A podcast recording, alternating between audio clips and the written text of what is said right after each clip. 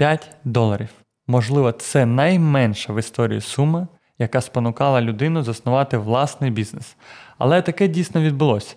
70 років тому копірайтер Хью Хефнер попросив редактора журнала Esquire підвищити йому зарплату всього лиш на 5 доларів. Отримавши відмову, він звільнився і вирішив створити власний журнал. Так почалась нова бізнес-імперія. Привіт! З вами креативний директор агенції Rocketman Артем Беседа. А отже, починається новий подкаст Бесіда про бренди. Ну що, побесідуємо?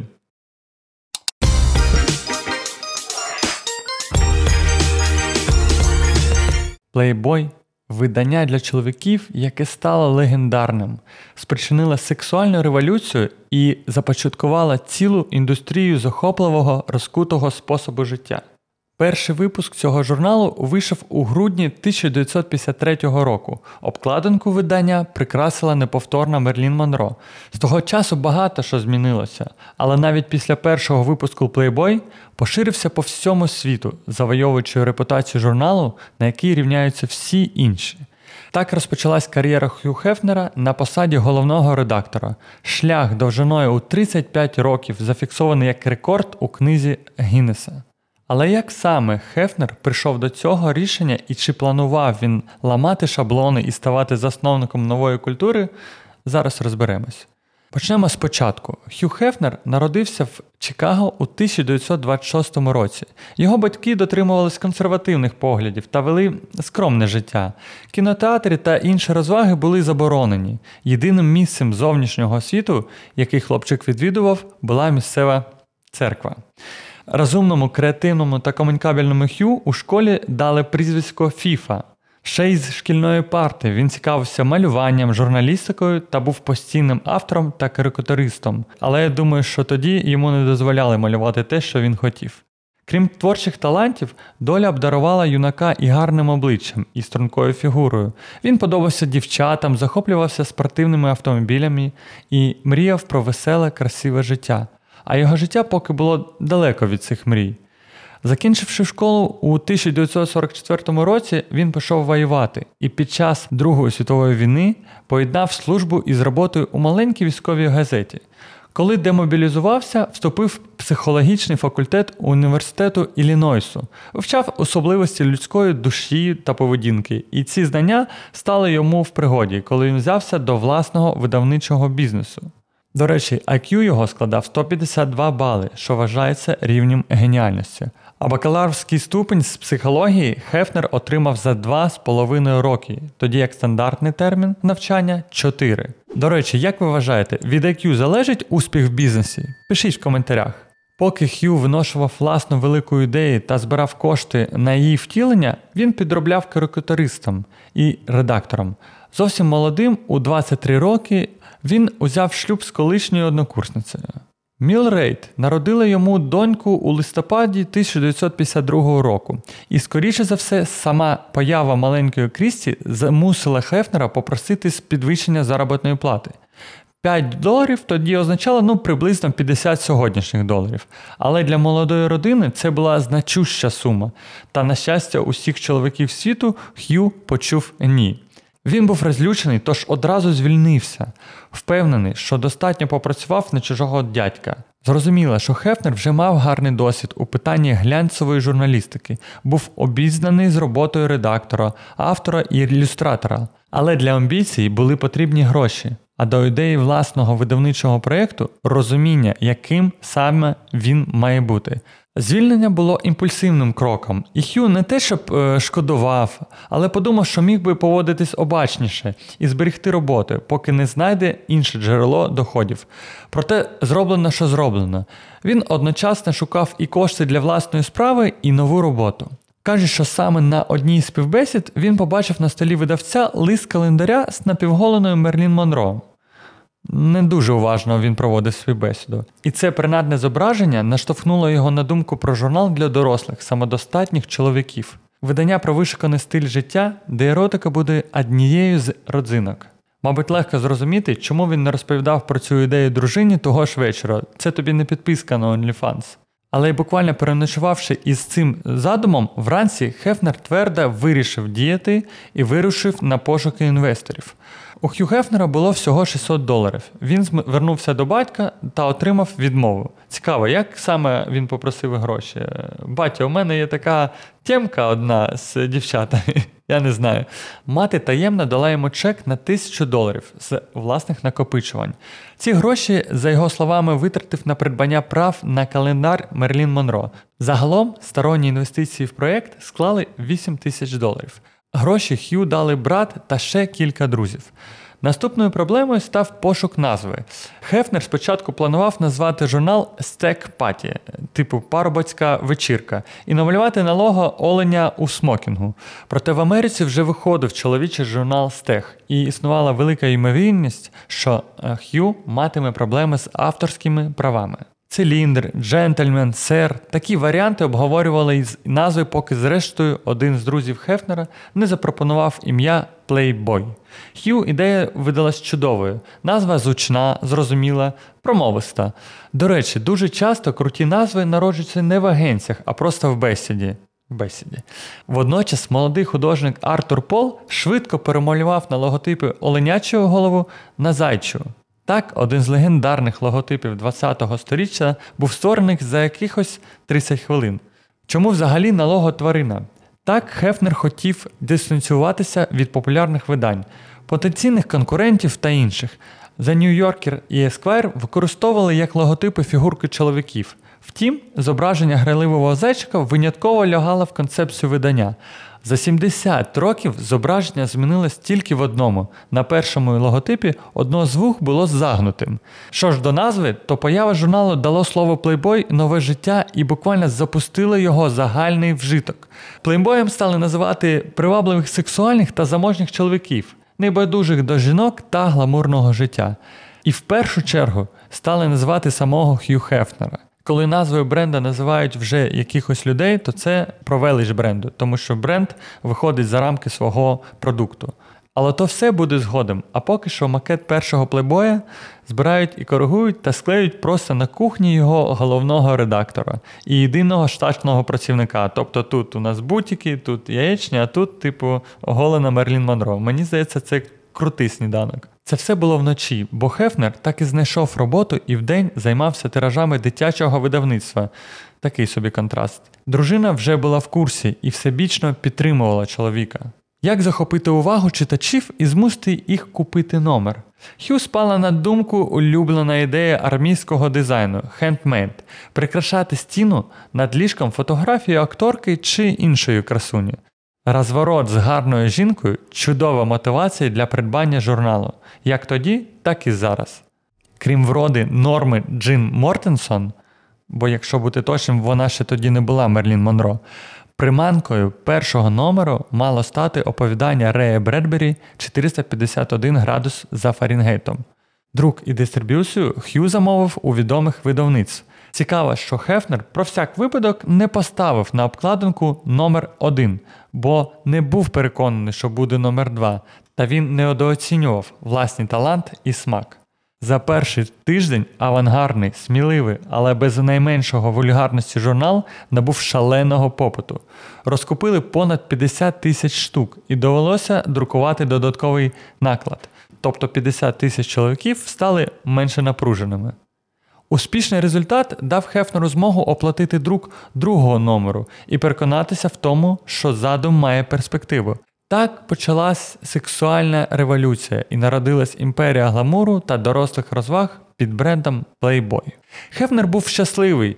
Я працював цілодобово, скаже він згодом, але найбільше мені запам'яталося те, що почавши працювати над журналом, я відчув, що повернувся додому. Я відчував, що роблю те, для чого я призначений. Від самого початку це була справа любові, це залишається справою любові і сьогодні. Спочатку розвивати журнал було складно, адже культура 50-х років була доволі консервативною.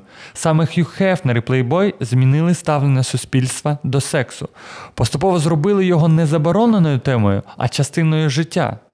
50-ті були дуже консервативним десятиліттям. На те, щоб підписники отримували журнал, пошта мала надати дозвіл на його пересилання. Плейбою відмовили з міркувань цензури, і Хефнеру довелось судитися. Він виграв, і це був прецедент, який фактично позбавив пошту права обмежувати розповсюдження видань. Я думаю, він просто приніс судді плейбой Смерлін Монро, і все. Це така була е, еротична взятка. За визначенням самого Хефнера, плейбой для нього завжди був виданням про спосіб життя, в якому секс є лише однією з складових частин. Він прагнув, щоб у журналі обговорювались теми політики, глобальні життєві проблеми, тренди моди та спорту та друкувались талановиті автори. Уявіть, Хефнер запропонував спеціальну знижку на підписку Playboy для священників і церковних чиновників. Так він хотів залучити релігійну аудиторію і стимулювати на сторінках журналу інтелектуальні дебати про мораль. У різні роки Playboy став друкарським майданчиком для творів Ернеста Хамінгуея, Артура Міллера, Жана Поля Сартра, Стівена Кінга, Станіслава Лема та інших. Журнал друкували статті Мартіна Лютера Кінга та Фіделя Кастра, інтерв'ю з кандидатом президентом США Джиммі Картером, Джоном Ленноном і Йоко Оно, Кевіном Спейсі, Денісом Родманом, Білом Гейтсом, Джоном Траволтою. Дуже багато. В історії журнала є співпраця із забороненими письменниками, захист людей, які постраждали від репресивного сексуального законодавства і протистояння з ФБР і навіть церквою.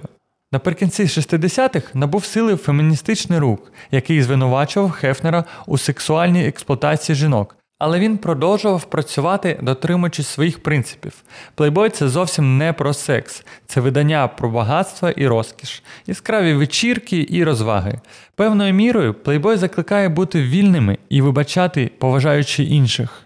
Мистецькі фото красунь в еротичних позах мали бути лише якором для читацької аудиторії, але вийшло так, що саме світлини з дівчатами отримали найбільшу популярність у чоловіків і перетворились на візитівку журналу на всі роки його існування. Перша модель видання Марджі Харрісон займалася розповсюдженням журналів. Вона з'явилась у другому номеру плейбоя і, відповідно, стала міс січень 54-го року. Вона ж стала першою дівчиною місяця. Такий розподіл на постійній основі Хефнер запровадив у 1955 році. Новітнім було те, що він знімав не загально визначених красунь, а звичайних дівчат. На фотосесію можна було прийти просто з вулиці, без модельного досвіду. Потік дівчат, котрі прагнули потрапити на обкладинку, не закінчувався. Попри те, що спочатку за статус дівчини місяця не винагороджували грошима, для претенденток важливішим було визнання. Згодом їх стали називати Playmate. Першою офіційною переможницею славетного конкурсу і володаркою титулу Дівчина року стала Елен Стратон у 1960 році. Обкладинка з дівчиною в 72-му році стала однією з найвідоміших у світі зовсім неочікувано. Світлина шведської моделі Лені Сьоденберг забезпечила номеру за листопад рекордні в історії журнали продажі понад 7 мільйонів екземплярів було продано. Але далі історія знімку ще цікавіша. Десь через півроку номер випадково побачив співробітник університету Південної Каліфорнії, який на той момент шукав зображення для тестування нового алгоритму стискання фотографії. Науковцю сподобався широкий кольорний діапазон фото. Він відрізав його верхню частину, відсканував і додав отримане зображення до наукової роботи. Так фотографії вродливої шведки стала поширюватись серед інженерів і з часом перетворилося на стандартне тестове зображення. Лена Сьодерберг мимоволі стала Моною Лізою інтернету, еталоном для розробки форматів JPEG. Навряд Хью навіть здогадуватись міг про такий глобальний вплив свого журналу на розвиток цифровізації зображень. Слухайте, я тільки зрозумів, зараз журнал Playboy іммігрував в діджитал. Тепер у кожної моделі є, можна сказати, свій журнал на сторінці OnlyFans. Навіть можна сказати, що тепер сервера OnlyFans це і є Хью Хефнер. Сподіваюсь, ви зрозуміли цю метафору. Друзі, якщо що, є і відеоверсія цього подкасту, де ми вставляємо багато цікавого контенту та відосів. Отож, посилання внизу під описом. Як то кажуть, імідж зобов'язує. Щоб підтримати образ, Хефнер започаткував відомі вечірки плейбою. Їхніми атрибутами були натовпи напіводягнених дівчат, елітні алкогольні напої, люксові автомобілі. У лютому 60-го року В Чикаго відкрився перший заклад Playboy, який згодом з'явився в Майамі, Новому Орлеані та Нью-Йорку. Треба було купити ключ за 25 доларів, щоб отримати доступ до ресторану, бару, джазу і кабаре. Протягом десятиріччя таких ключів було продано на 60 мільйонів доларів. Тобто це вже не журнал. Хефнер вигадав уніформу дівчат бані, декольтований боді, зайчі вушка, пухнастий хвіст, яскравий макіяж і підбори не нижче 7 см. Цей образ став секс-символом 60-х років. Порушенням дрес-коду вважали згибанням вушок і жування жуйки. Не те, щоб Хефнер не любив веселощі, але насамперед такий образ йому потрібен для просування свого бренду, а він бурхливо зростав. Вже на початку 70-х років чистий прибуток компанії сягнув 11 мільйонів доларів, що на сучасні гроші дорівнює десь 100 мільйонам. Як тобі такі цифри, Ілон Маск? І Хью не будував ракети, він знаходив ракету і фоткав її. З 1972 року Playboy почав масштабуватись на міжнародні ринки. Німецька версія, потім французька, бразильська, італійська, японська. Дуже швидко Playboy-манія охопила весь світ. Хефнер подбав навіть про людей з обмеженими фізичними можливостями. У 70-ті роки почала виходити версія Playboy, надрукована шрифтом Брайля. Це був перший у світі журнал для сліпих. Цікаво, а як це було на фото? Там, де була Помела Андерсон, журнал був чуть випуклий, чи як? Ну, ладно. Варто зазначити, що Хью Хефнер вмів насолоджувати життям. Деякі казали, що користуючись службовим становищем, Хью забезпечив собі найгарячіший у світі гарем. У березні 13-го року в інтерв'ю журналу Esquire Хефнер стверджував, що за все життя кохався більше, ніж з однією тисячою жінок. Але наголошував, що це було тільки між шлюбами, а дружині він ніколи не зраджував. Під уровня Бог. Тобто це було так: типу, о, привіт, Джесіка, я радий, що ти зайшла до мене в кабінет гола, але давай через пару місяців, коли ми розлучимо з дружиною. Ну, добре. У 1959 році він запустив телешоу Playboy і Penthouse, щоб показати усьому світу, яким є справжнє життя у особняку. Де Хефнер на той час мешкав з кількома дівчатами. Шоу мало скандальний та приголомшивий успіх. Хефнер створив власний оригінальний стиль одягу, щоб підкреслювати свій статус світського лева. У будь-який час доби його можна було побачити в шовковому халаті, накинутому на піжаму або е, так званій курці для курців. У 71-му році Хью придбав розкішну садибу Playboy Меншон Вест у Каліфорнії. Крім 22 кімнат в особняку, були кінотеатр, винний льох, ігрова кімната, басейн з водограєм, тренажерний зал, і все це в оточенні трьох зоопарків, двох кортів і двох лісів. Чуть круче, ніж Янукович, а просто у нього ще піньков не було, а так топ. Крім кількох розкішних авто, засобом пересування Хефнера був McDonnell Douglas DC-9, 116-метровий літак під назвою Big Bunny.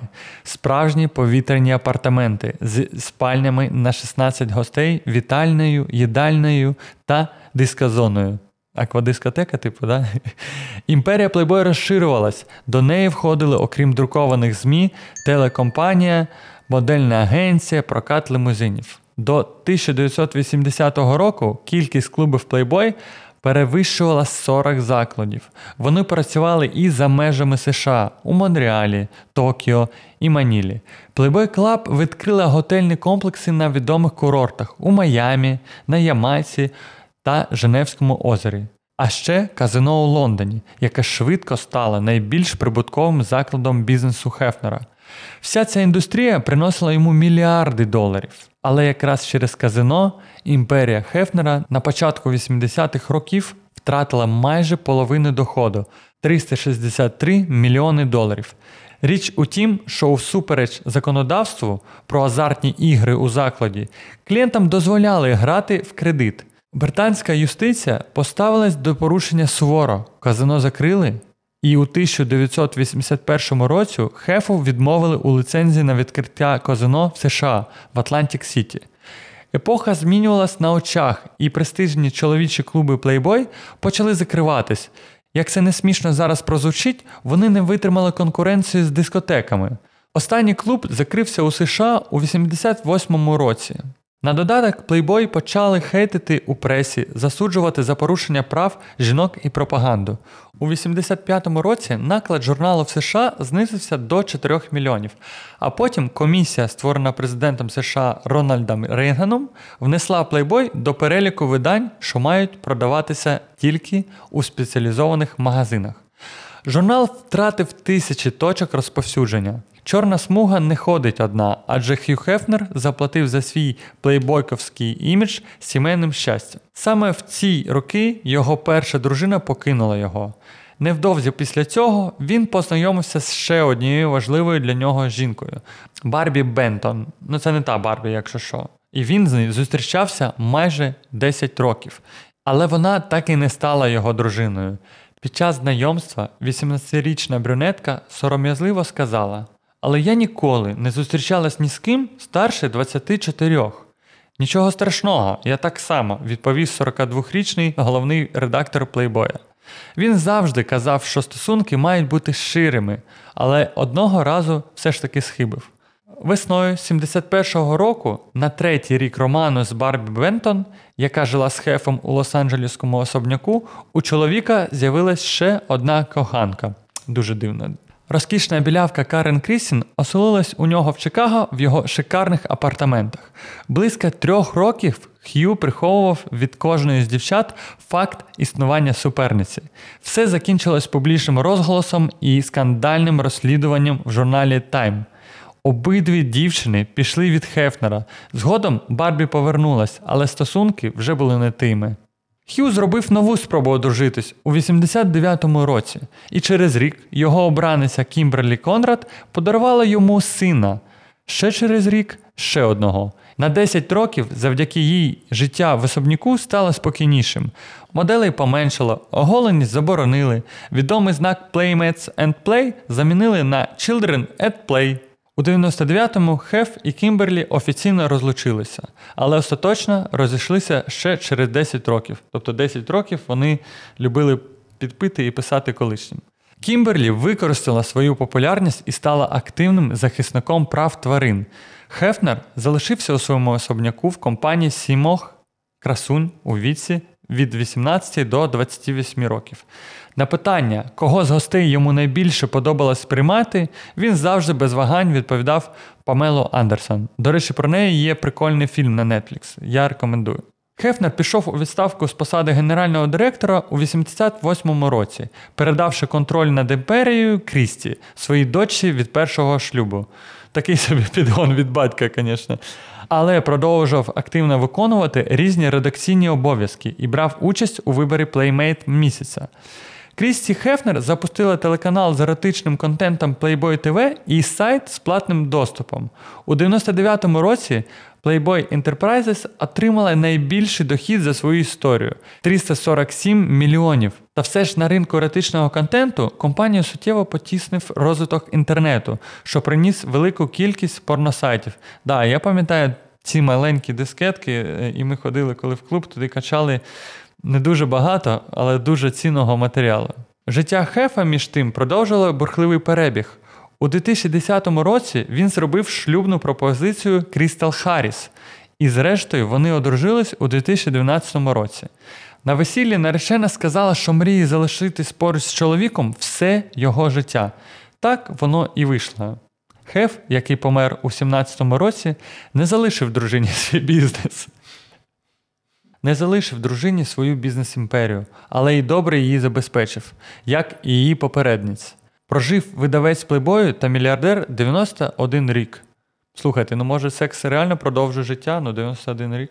Крім того, згідно з заповіту, частка спадщини Хефнери перейшла в благодійним фондам та університету Південної Каліфорнії. Між іншим, на Голлівудській алеї Слави цілих дві зірки присвячені Хефнеру. Перша була відкрита у 80-му році за його допомогу у реконструкції всесвітньо відомого напису Голлівуд. Другу зірку на честь Хефнера зробили Palms Hotel у 2006-му магнати Джонні Брендан і Джек Деніелс. За все існування журналу Playboy на його обкладинках вражали красою сотні дівчат, моделі, співачки, спортсменки, кінозірки, зокрема Демі Мур, Шерон Стон, Анджеліна Джолі і Ніколь Кідман. Не треба тільки зараз гуглити, дослухайте подкаст. Памела Андерсон вперше засвітилась на обкладинці Playboy 1989 році, ще до пластичних операцій.